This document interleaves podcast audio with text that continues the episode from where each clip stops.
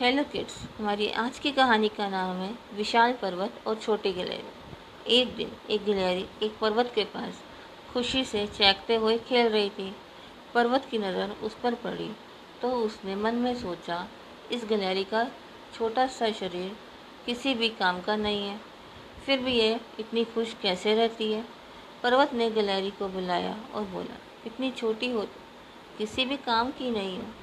तुम्हें अपने छोटेपन पर शर्मिंदगी महसूस नहीं होती। मेरे सामने तो तुम्हारा कोई अस्तित्व भी नहीं है।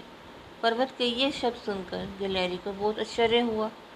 फिर भी वह विनम्रता से बोली, आपका कहना सही कि मैं आपकी तरह बहुत बड़ी नहीं, परंतु इसमें नुकसान ही क्या है? मैं अपने आकार से बहुत संतुष्ट हूँ। अपना हर काम अकेले करने की क्षमता रखती, इसलिए मुझे अपने छोटे शरीर को लेकर कभी भी शर्मिंदगी महसूस नहीं होती। मैं जैसी हूँ, अच्छी हूँ और फिर सभी तो आपकी तरह बड़े नहीं हैं। सभी का अपना अपना आकार, प्रकार होता है। पर्वत घमंड पूर्वक बोला, अरे, बड़े आकार के तो बहुत लाभ होते हैं। मैं आसमान में उड़ते बादलों को रोक सकता हूँ, उनसे वर्षा करवा सकता हूँ। और तुम तो बस उन्हें दूर से ही देख सकती हो। बोलो, करवा सकती हो तुम वर्षा?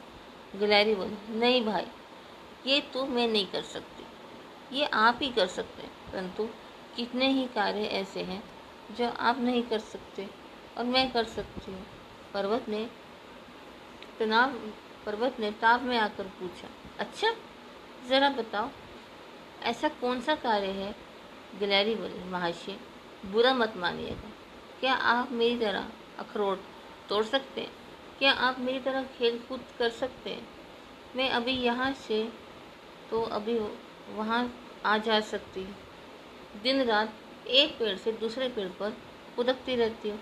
सारा दिन मौज मस्ती करती हूँ। जहाँ मन करता है, वहाँ जाती हूँ। जो मन करता है, वो खाती हूँ। लेकिन आप तो अपनी जगह से हिल भी नहीं सकते, है ना? फिर वह आगे बोली, माफ़ कीजिए, मैं आपको शर्मिंदा नहीं करना चाहती। मैं आपका बहुत सम्मान करती हूँ। आपका विशाल रूप मुझसे, मुझे बड़ा अच्छा लगता है। इसलिए मेरी बात का बुरा मत मानो। मैं तो सिर्फ़ आपकी बात का जवाब दे रही हूँ।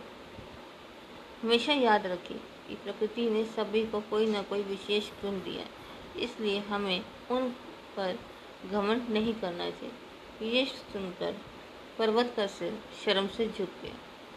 आज तक उसे अपनी शक्ति पर बड़ा घमंड था, लेकिन आज एक छोटी सी गिलहरी ने उसे अपनी बुद्धि से पराजित कर सबक सिखाया था। हमें इस कहानी से की शिक्षा प्राप्त होती है। हर चीज़ का अपना महत्व होता है। Thank you